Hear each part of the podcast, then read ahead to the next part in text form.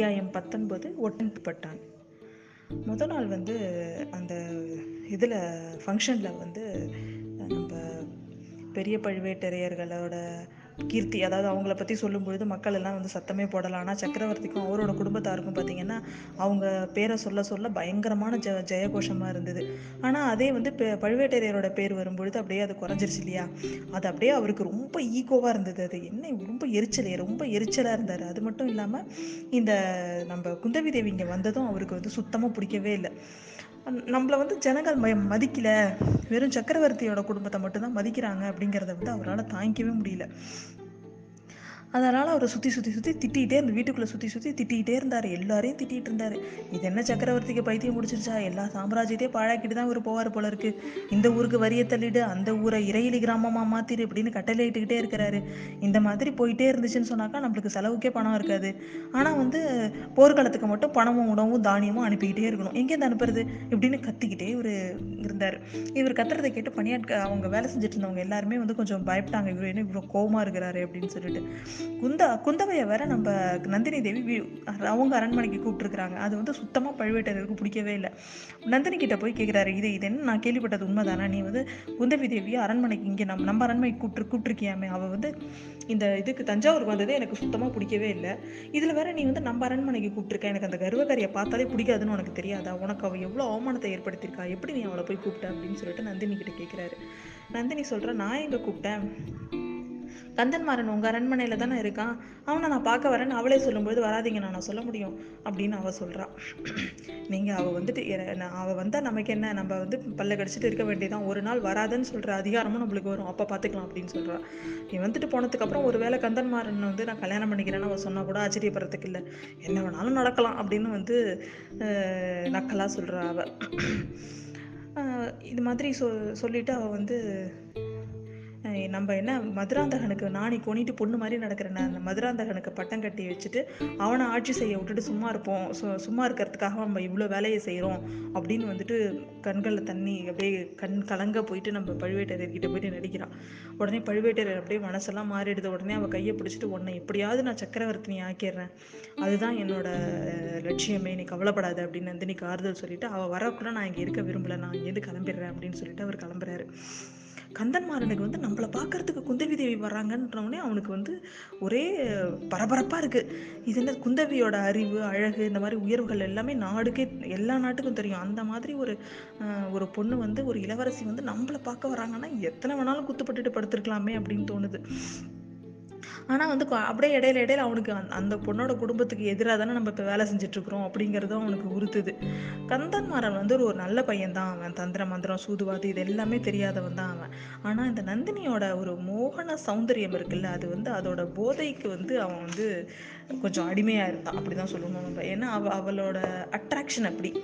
ஆனாலும் வந்து இவ அவள் இன்னொரு ஒருத்தனோட மனைவி அப்படின்னு சொல்லிட்டு தன்னோட இதை ரொம்ப கண் ரொம்ப கொஞ்சம் கண்ட்ரோல்டாக தான் அவன் இருப்பான். இந்த குந்தவி தேவி வர்றதை வந்து அவ எப்படி எப்படி வந்து நம்ம குந்தவி தேவி கிட்ட பேசணும் இவகிட்ட வந்து ஃப்ரெண்ட்லியாக பழகிறதா? இல்லை வந்து நம்ம வந்து அவளுக்கு எதிராக ஈடுபட்டுட்டு இருக்கிறதுனால அவளை ஏதாவது வந்து கோவம் வர மாதிரி அவகிட்ட மூர்க்கமாக நடந்துக்கிட்டு திரும்ப வராத மாதிரி நம்ம பண்ணிடலாமா? அந்த மாதிரிலாம் அவன் யோசிச்சுட்டு இருக்கான்.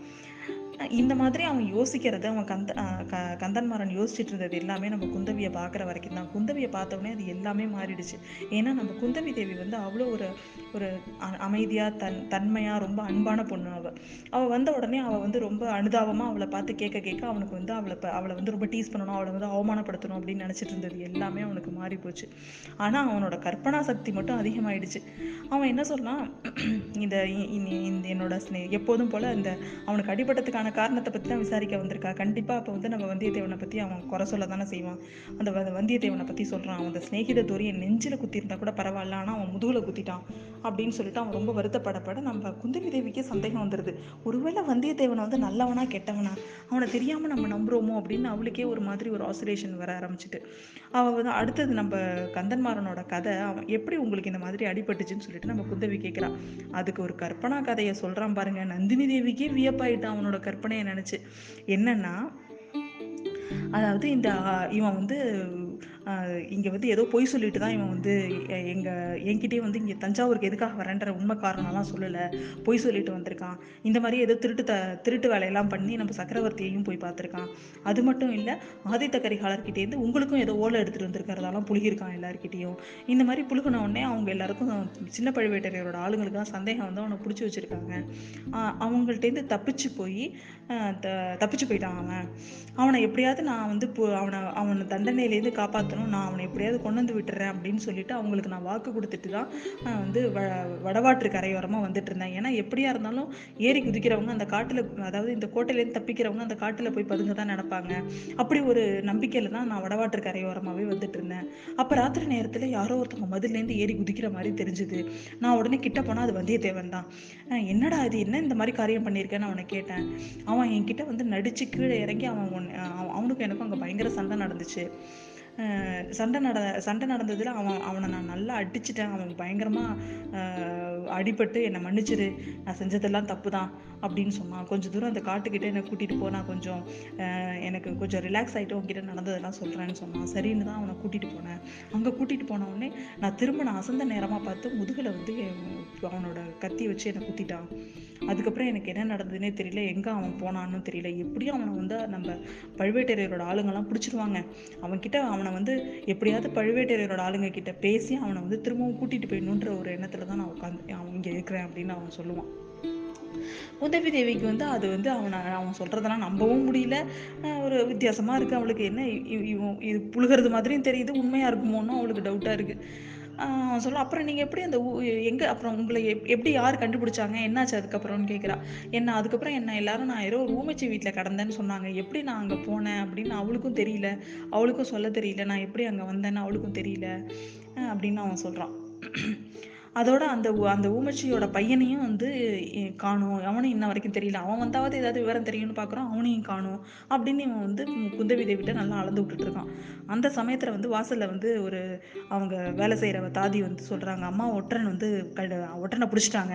அவனை பிடிச்சி அரண்மனைக்கு கூட்டி வந்து கூட்டிகிட்டு வந்துட்டு இருக்கிறாங்க. அப்படின்னு சொல்கிறான் அதை கேட்ட உடனே நம்ம நந்தினிக்கும் மனசு கஷ்டமாக இருக்குது குந்தவி தேவிக்கும் கஷ்டமாக இருக்குது நந்தினி கூட டக்குன்னு அவள் வந்து தான் முகத்தை மாற்றிக்கிட்டா ஆனால் குந்தவி தேவியால் அது முடியவே இல்லை. அவளுக்கு ரொம்ப வருத்தமாக இருக்கு. அதுக்கப்புறம் என்ன நடக்குதுன்னு அடுத்த அத்தியாயத்தில் பார்க்கலாம்.